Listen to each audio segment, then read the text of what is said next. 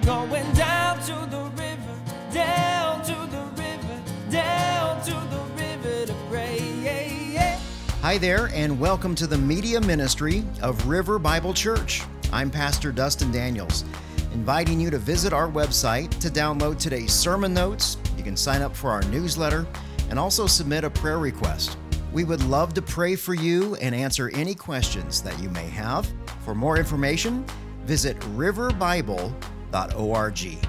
Now let's open up the Word of God together for today's message. Well, good morning, guys. Happy Easter. Happy Easter. Thank you. Happy Easter to you guys. If you're new with us here at River Bible Church, welcome. We are so glad that you've decided to, to worship our Lord and our Savior uh, with us today. My name is Dustin Daniels. I'm the pastor teacher here at River Bible Church. And today is, uh, you know, it, it's something that we do every Sunday here at River Bible Church. We worship the Lord. Uh, but this is obviously a very special day as we, uh, we're going to look specifically at the, the death and the burial and the resurrection uh, from the Gospel of Luke. And what we're going to do is we're going to focus on a really an interesting conversation that Jesus has with two disciples as they are walking to a town called Emmaus. And this is on Sunday morning. So let me spend a few minutes here setting the scene before we dive into our text.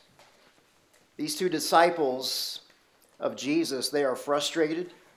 They are, you know, they're mad. They're, they're angry, they're sad, all at the same time. Why is that? Well, because a man named Jesus was murdered two days prior. Two days ago, Jesus had been arrested by his own people, the Jewish chief priest. The chief priests, they brought Jesus to a man named Pontius Pilate. He was the Roman governor overseeing Jerusalem. And these religious leaders, they want this rogue rabbi, this guy named Jesus from Nazareth, they want him dead. What's his crime? Well, he claims to be God. And as with most politicians today, Pilate, he's just he's trying to keep the peace. Pilate's not interested in, in the Jewish religion. Pilate is a Roman, and his God is Caesar, which is pretty interesting because Caesar just happens to be his boss. So, Pilate, what he does is he passes Jesus off to another politician, King Herod. So, Jesus is tied up as a criminal. He's escorted with all the political pomp and the circumstance before Herod. And Herod, he was actually delighted to finally meet this Jesus. Herod wanted to see a miracle, as if Jesus were some type of magician. Jesus refuses to speak with Herod, though, so Herod sends Jesus back to Pontius Pilate. And meanwhile, the religious leaders, they've created this mob outside of Pilate's office. And they're trying to convince Pilate to crucify Jesus. And while this political drama unfolds, the Roman soldiers, they learn that Jesus is called the King of the Jews. So they decide to place thorns on his head. These thorns resemble a demented version of a king's crown, and then they beat those thorns into Jesus' skull. The soldiers then took Jesus, they beat him with a leather whip that whip had nails in it, it had glass, it had other sharp instruments embedded into it. Most people die from this type of beating. It's called a Roman flogging. Uh, Pilate eventually gives into the pressure here of the Jewish leaders. He condemns Jesus to die. Why? Once again, because he's the king of the Jews. So, Roman soldiers, they crucify Jesus between two thieves. Please know here that crucifixion is one of the worst ways anyone could ever die. It is a slow and excruciatingly painful death. What the soldiers would do is they would drive a nail into the wrist of each hand and one nail through his feet. If you've seen the movies, most time the, the nail goes through the palm. That's incorrect. The, the palm wouldn't be able to sustain the weight of the cross. This is part of the hand in the, in the, the wrist is part of the hand in the, in the first century. Um, what Jesus would have to do is he would have to push off the cross to breathe. He would take a breath and then he would have to relax that way. And as you can imagine, being nailed to the cross, uh, the whole thing was torture. The Romans purposely had this form of, of capital punishment to deter anyone from breaking their laws. So Jesus suffered on this cross for six hours. After three hours of the worst human suffering you can imagine, the next three hours were even worse. God the Father sent his righteous and perfect judgment for human sin on Jesus. The entire land goes dark. No one can see what this judgment looks like. Jesus then dies. He is buried. He's in a tomb for three days. And on the third day, Jesus' female disciples, they, they go to the, term, uh, to the tomb early in the morning. It's probably sunrise. I don't think they got a wink of sleep that night. They wanted to finish the Jewish burial preparations. So they get there, and guess what? Jesus is not there. So they freak out. And as they're freaking out, like, where's the body? Where's the body? Luke's gospel states that two angels show up, hello, and terrify them even further. and these angels, they, these guys are witty. Look at this question. Luke 24, verse 5. They, they ask this Hey, ladies, why are you looking for the living among the dead. You're in a graveyard, and Jesus is alive. You're in the wrong place, ladies. I love that. The women don't have an answer to this question, so what they do is they run back to the apostles, they tell them what happened. But guess what? The men, they're not listening. Big surprise.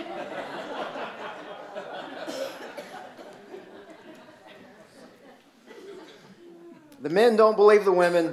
Peter and John do, though. Uh, Pete, in typical fashion, they burst out the door. He runs to the tomb to only find Jesus' burial clothes. And this is where we pick up the narrative for our lesson today. So, if you would, please stand now for the reading and the honoring of God's word.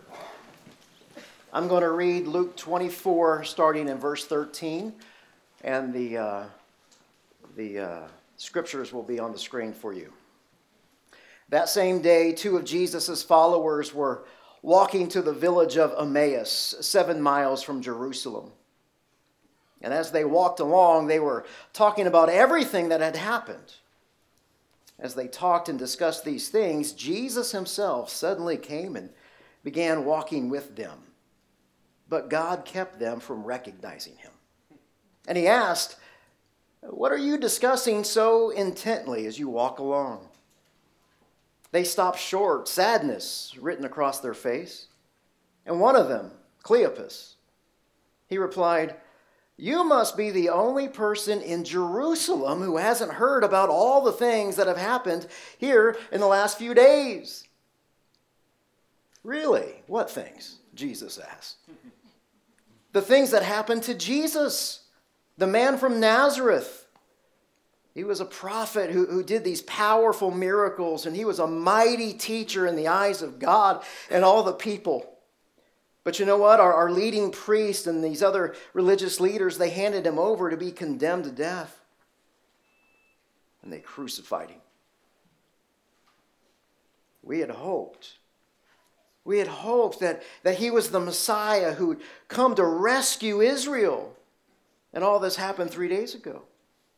And then some women from our group, they, they, they went to his ter- tomb early in the morning and they, they came back with this amazing report that they, they, they said that his body was missing and that they had seen angels who told them that Jesus, he's alive.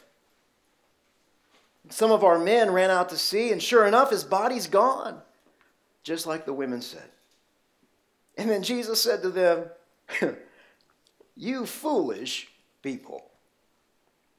You find it so hard to believe all the prophets wrote in the scriptures? I mean, wasn't it clearly predicted that the Messiah would have to suffer all of these things before entering into his glory? And then Jesus took them through the writings of Moses and, and all the prophets, explaining from all the scriptures the things concerning himself. By this time, they, they were nearing Emmaus and the end of their journey. And Jesus acted as if he were he was going to go on. But they begged him. They said, Stay with us the night. You know, it is getting late. So he went home with them, and as they sat down to eat, he, he took the bread, he blessed it, and he broke it, and he gave it to them. And suddenly their eyes were opened and they, they recognized him. But at that moment, he disappeared. And they said to each other, Didn't our hearts burn within us as he talked with us on the road and, and how he explained the scriptures to us?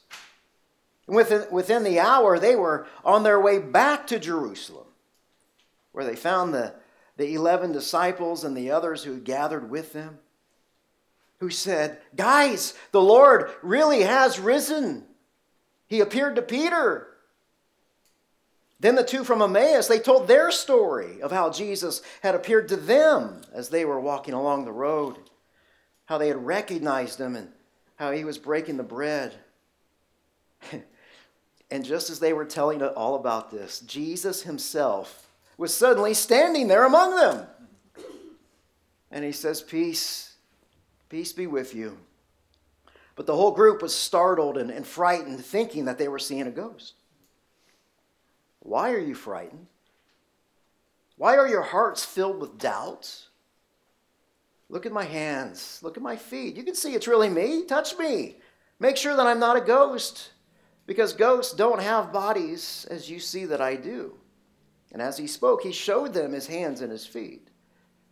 And still, they stood there in disbelief, filled with joy and wonder. And then he asked them, You have anything to eat? uh, so they gave them a piece of broiled fish, and he, he ate it, and they watched him eat. I love that.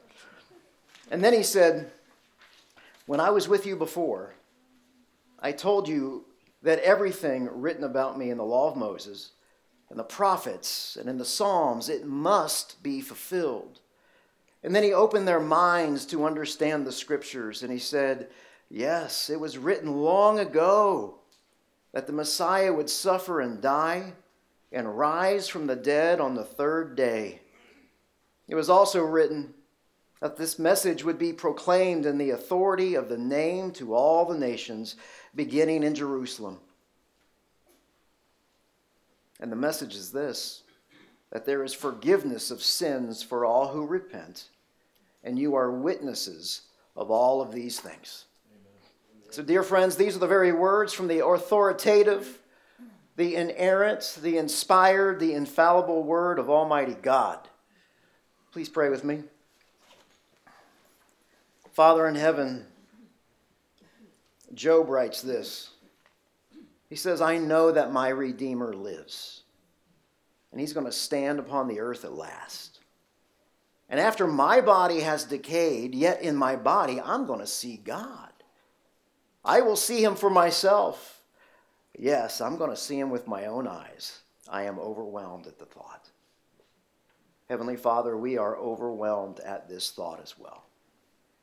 That you would send your Son to pay the price that we could never pay a man that lived a perfect life and died a substitutionary death and did exactly as he said he was going to do. He was crucified, he died, he was buried in the tomb for three days, and then he has the audacity to walk out of it. Father, we, we praise you for this, and we would ask now that you would teach us your word as we open up our text and learn about these two disciples. And it's in Christ's name we pray. Amen. Amen. Amen. Have a seat, guys. Thank you.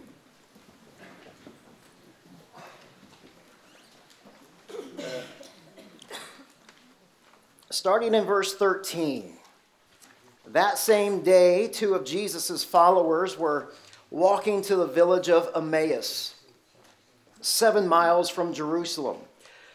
So it says that same day, this day is Sunday. Same day Jesus walked out of his grave. Problem is, nobody knows where he is. So these two disciples were probably walking home to Emmaus after celebrating Passover in Jerusalem. Verse 14, as they walked along, they were talking about everything that happened. So, what exactly is the everything that happened? Well, most likely, these, these disciples are talking about everything that Jesus did in the past week. So, if you remember on Monday, Jesus rode into Jerusalem on a colt, massive crowds. They worshiped him as the Messiah. On Tuesday, Jesus threw out all the people that were buying and selling goods in the temple because they just turned it into a shopping mall. He made quite the spectacle doing that. Wednesday and Thursday, Jesus taught the people in the temple. And then at the same time, by teaching the people, he humiliated the, uh, the Jewish leaders when they tried to trick him with some of their questions. Friday morning, those same Jewish leaders, they arrested Jesus. They put him through a kangaroo court. They crucified him. Jesus died, was buried uh, on early Friday evening. Verse 15. So they talked about probably all of these things and they discussed these things. Then all of a sudden, Jesus himself suddenly came and began walking with them. So Jesus joining this conversation may sound a little bit odd to us today, but it was not uncommon back then. Keep in mind, people had to walk everywhere, the roads were crowded. Additionally, Jewish culture in the first century was, was very, very different than ours. Everybody pretty much wants to be left alone today, not so much in the Jewish culture. Verse 16 But God, so that's God the Father, kept them, the disciples, from recognizing Jesus. So Jesus asked them, He said, What are you guys doing? What are you discussing? Why, why are you so intent? What's going on? Good teachers always ask good questions, and Jesus does just that. And it's almost like they can't believe that, that this stranger would ask such a silly question. They stopped short. Like, really? Sadness written across their face. And one of them, Cleopas, he said, Man, you must be the only guy in Jerusalem who hasn't heard about all the things that have happened here in the last few days. and Jesus, another question. Really? What things? I love it. Cleopas says, The things that happened to Jesus, this guy from Nazareth. He was a prophet who did these powerful miracles. He was mighty teacher in the eyes of God and all the people. Well, Jesus is indeed a prophet. Cleo's title for Jesus is insufficient, though. Eh, this is our first clue that Cleopas, he doesn't understand the full story. And that's very important in our narrative today. Scripture states that Jesus is the Son of Man and the Son of God. Scripture states that Jesus is the Messiah, He is the God man. Scripture says that Jesus is the King of kings, He is the Savior of the world. Regardless, Cleo says this, but our leading priest and other religious leaders, they what they did is they handed him over to be condemned to death and they they crucified him.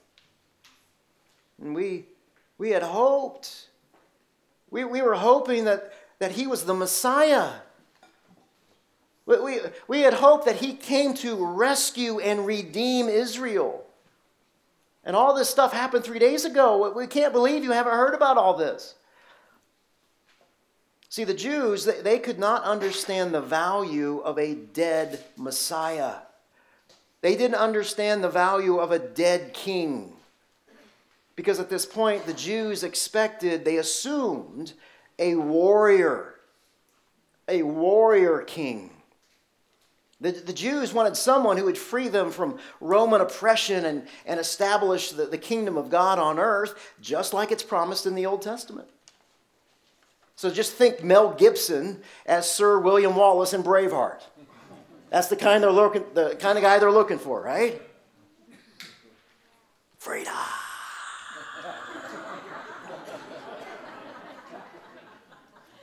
That's the man they're looking for. They completely miss this. Verse 22. Cleo continues. He says, and then some of the women from our group, you're not going to believe this. They, they went to the tomb early this morning and they came back with this amazing report. They said that his body was missing, and then, wait for it, they saw angels who told them that Jesus is alive. And then some of our men ran out to see, and sure enough, his body is not there, just as the women had said.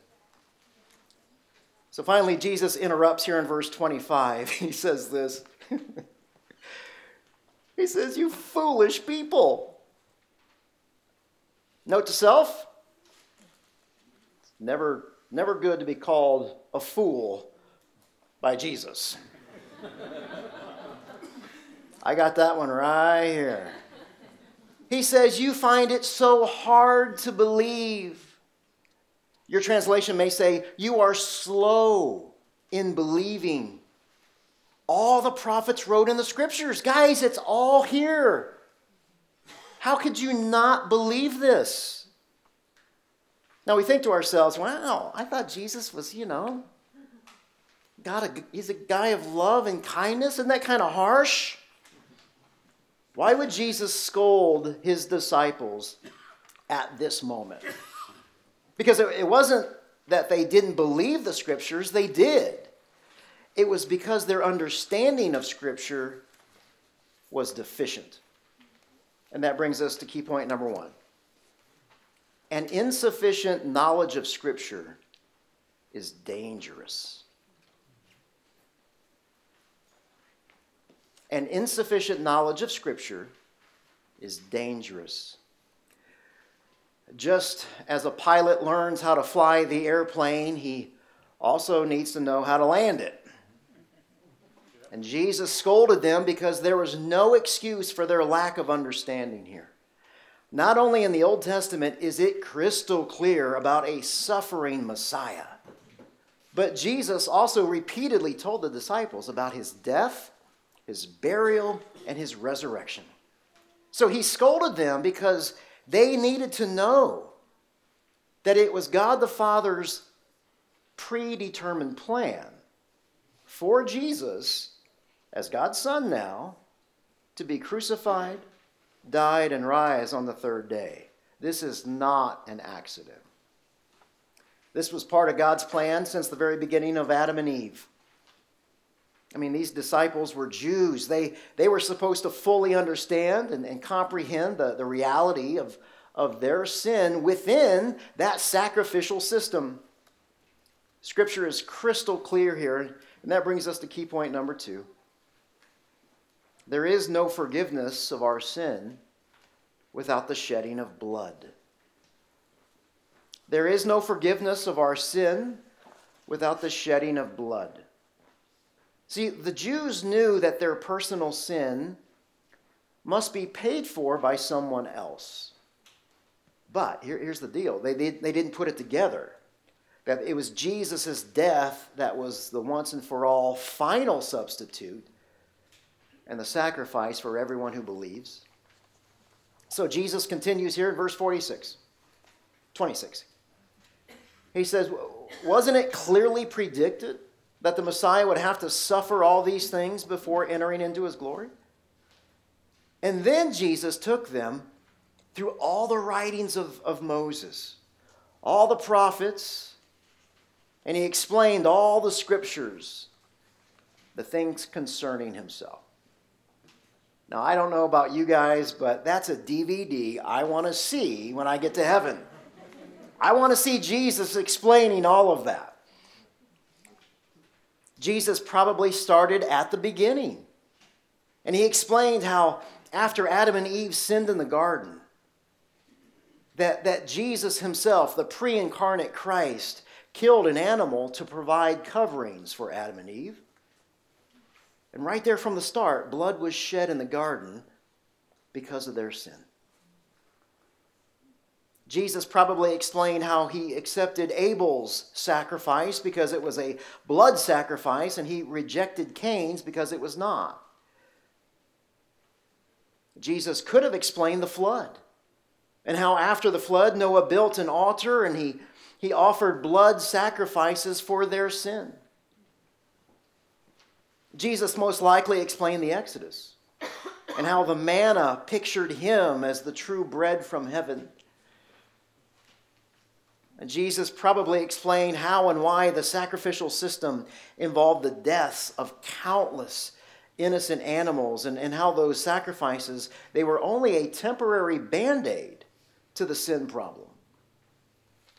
Those animal sacrifices, they did not ultimately satisfy God's justice for sin.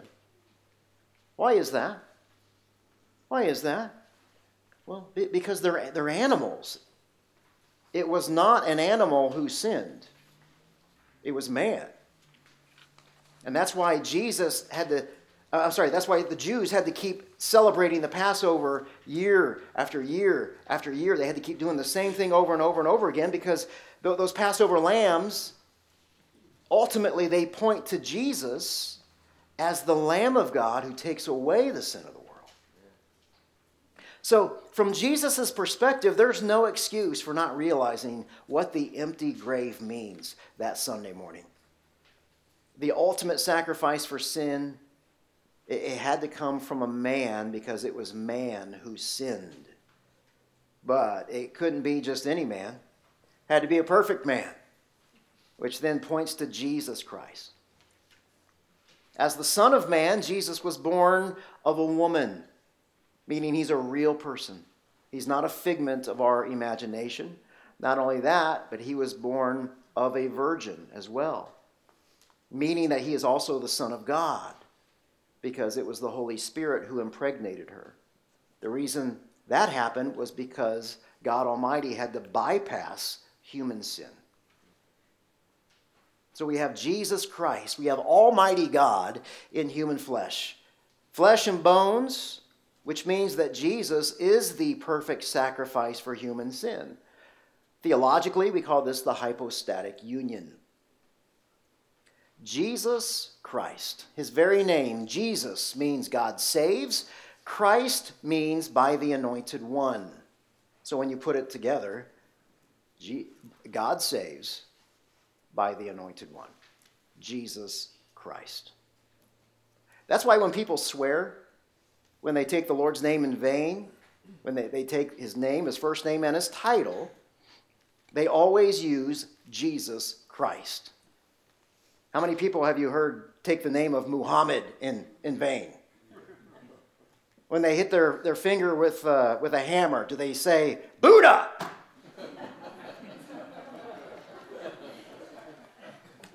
they don't. Why do they do that? They don't realize that the name they take in vain is the only name that can save. Verse 28 By this time they were nearing Emmaus and the, the end of their journey, and Jesus acted as if he were going on. But they begged him. They said, Stay, stay the night with us, since it's getting late. So he went home with them. And as everybody sat down, he took the bread and he blessed it, and then he broke it and, and gave it to them. Now, verse 30 is a bit odd here because the host is responsible for breaking the bread and initiating this meal. But why did Jesus do it instead? Well, I think evidently the disciples were so wrapped up in Jesus' teaching, they forgot about eating altogether. They're not hungry at all. Verse 31 Jesus breaks the bread. Bam, suddenly their eyes were opened and they recognized him. And at that moment, the moment that they recognize him, he disappears. Luke doesn't record their emotions, but you know what? If I were a betting man, I'm thinking that freaked them out a little bit. Verse 32 they said to each other, Man, didn't our heart didn't our heart burn within us as he talked with us on the road and he explained these things? He taught us these things. He interpreted these things to us. Didn't our hearts burn? Didn't we come alive? As disciples, the, the, as disciples today, all of us, if we believe this message, the same thing happens to us, doesn't it? Understanding the meaning of the Bible, it fulfills our deepest longings in life. Nothing else compares to it. Brings us to key point number three. To know and understand the Bible correctly is the same as correctly knowing and understanding God Himself. To know and understand the Word of Almighty God is the same as correctly knowing and understanding Almighty God Himself. Why is that? Because the Bible is God's revelation of Himself to mankind. Look at this, I love this, verse 33. Within the hour, these disciples are on their way back to Jerusalem. These two disciples didn't even eat. They, they just walked seven miles from Jerusalem, and now they're so excited they, they want to walk another seven miles back to Jerusalem. That's 14 miles. That, that's like walking from church to Jerome and back. Six hours total, so now they've got another three hours to walk to Jerusalem, and by this time it's probably 9 p.m., maybe 10 p.m., which makes this a very, very dangerous trip. Regardless, they make the trip. Verse 33 continues here. And there they found the 11 disciples, the others who had gathered with them. I love this. As soon as the, the, these two disciples walk in the door, look what happens. Verse 34 Guys, guys, the Lord has really risen. He's even appeared to Peter. And then the, the two from Emmaus, they told their story. I say, wow. Jesus also appeared to us. We were walking along the road and how we recognized him as soon as he broke the bread. Verse 36 And just as they were telling about it, so they're telling these stories, right? Guess what? Jesus himself was suddenly standing there among them. And he says, Peace. Peace be with you. So just as Jesus left the disciples in Emmaus, Jesus now appears to them again in Jerusalem. Verse 37 the whole group was startled and frightened, thinking that they're seeing a ghost. Notice here that there is no hint of Jesus' physical body appearing supernatural in any way. Jesus' physical body is not doing anything other than being human. So Jesus is not, he wasn't dazzling like the, the transfiguration. So why do you think the disciples were so scared? They were scared because of how Jesus entered the room. He didn't use the door, he was just there. Wouldn't you be a little frightened? Jesus asked, Guys, why are you so frightened? Why are your hearts filled with doubt? So Jesus asked two rhetorical questions here. There are no legitimate reasons for them to fear anything. See, this was a false fear, and it was based on their humanness. Jesus continues. He says, Look at my hands. Look at my feet. You, you can see it's really me, guys. I mean, touch me. Make sure I'm, I'm not a ghost. Right? Ghosts don't have bodies. And as he spoke, he, he showed them his hands and his feet, and still they just stood there. they stood there in disbelief and they're filled with joy and wonder. So the, the, the disciples, they reacted, they responded just like you and I would, completely dumbfounded. And even though Jesus was physically present, they still could not believe it. It really seemed too good to be real. So they're, they're torn between hope and doubt. The, the hope, this is what Jesus has been saying the whole time we've been with him. But the human side of us, there's a doubt, there's a fear. So imagine this emotional roller coaster that they're on right now. All this fear combined with joy. Man, talk about going from one extreme to the next. So Jesus, he sees that nobody's convinced of anything here. And he, he says in verse 41, Hey, you guys have anything to eat? This whole rising from the dead thing's got me a little hungry. This is hard work. So they gave him a, a piece of broiled fish, and he ate it. Now, how awkward is this? Verse 43 says, they watched. how awkward is that? Jesus takes the fish. Thanks, guys. Tasty.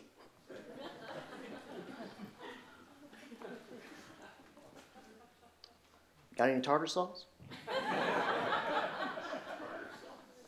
they watched him eat. Unbelievable. He gets done eating. In verse 44, he says this Look, when I was with you before, I told you. I told you that everything written about me in the law of Moses and the prophets and in the Psalms, it must, it must, must, must be fulfilled. And then he opened their minds, here we go, to understand the scriptures. And he said, Yeah, it was written long ago that the Messiah would suffer and die and rise from the dead on the third day. And it was also written that this message would be proclaimed in the authority of his name. So that's Jesus' name to all the nations, beginning right here in Jerusalem. And what's the message? The message is there is forgiveness of sins for all who repent. Verse 48, he says, You are witnesses of all of these things. So, you guys have just heard a small section of the greatest true story ever told. And today is a, a wonderful day. It's a great day to celebrate the death and the resurrection of Jesus Christ. But it's also a great day to think about your death. Because your afterlife is much more important than the one that you're living right now. Scripture only offers three choices for the afterlife. Number one, you got to be perfect. You got to be perfect to enter heaven. So, hey man, if you're a perfect person, no problem. You don't need this Jesus stuff. But if you're not perfect, then number two, you must accept a sacrifice on your behalf for your sin debt. You know, a decent human judge will not wink at your offense when you walk into the, uh, the courtroom. Why is that? Because you broke the law. And the law demands that we pay our debt to society. There is a price to be paid. And how much more so when we break God's moral law? Our sin is a moral crime against a thrice holy God. Yes, guys, God is a God of love. He is also a God of justice. And as we've read this morning, God is also a God of forgiveness. And this forgiveness, this compassion, it, comes through the shed blood of Jesus and that empty tomb. So it's your choice on whether you believe it or not. However, please know that there are consequences for not believing. If you don't accept the sacrifice of Jesus for your sin, then there is a third option. And it's this that, that you will pay for your sin yourself in a very real place called hell for eternity. Why eternity? Because we're not perfect. Dear friends, I know that's hard to hear. I know that makes us angry. I know that offends us. Some people call it hate speech. But look, it doesn't matter what others think, it only matters what God says. Death is the price for sin. Sin is the reason we all die. So, where are you today as we celebrate Resurrection Sunday? Are you, are you like the disciples? Are you slow in believing the gospel? Have you ever wondered why? Why that is? What, what are the specific reasons that you're slow in believing this story? Do you know what you believe and why you believe it? If you don't believe the gospel message this morning, I pray that you would give it some thought this week. Secondly, for those of you who do believe this gospel message, let me ask you let me ask you this. In what other areas of your faith are you slow in believing? So for example, are you slow to believe that we as disciples of Jesus that we are to suffer in this life? Scripture tells us that we are to pick up our own cross. We are to follow Jesus wherever he leads. Are you slow in believing that? How do you know? How do you know if you're slow in believing? I'm going to ask a couple questions here. I'm going to ask the band to come back up the stage and prepare for the final song. Question number one Do you accept suffering or do you run from it? Do you complain about it? Do you get mad at God when, when trials and problems and pain and, and suffering ends up on your doorstep? Or are you quick to believe the lie of another gospel, this prosperity gospel, which says that this life is your best life right now? Are you slow to believe that a health crisis is for your own good? Are you slow to believe that the pain that you're in has very little to do with you and has more to do with the glory of Almighty God? The same thing can be said with our finances, our retirement, our plans, our kids, our grandkids, you name it, you just fill in the blank. That that problem has less to do with us and more to do with the glory of Almighty God. As disciples of Jesus, in what area are you slow to believe? So, my brothers and my sisters, that is a question for you to consider and ask the risen Lord this week as well. Dear friends, that is a very quick overview of two disciples walking to Emmaus, and they have a life changing encounter with the Lord Jesus. Happy Easter. Father in heaven, you are so good to us.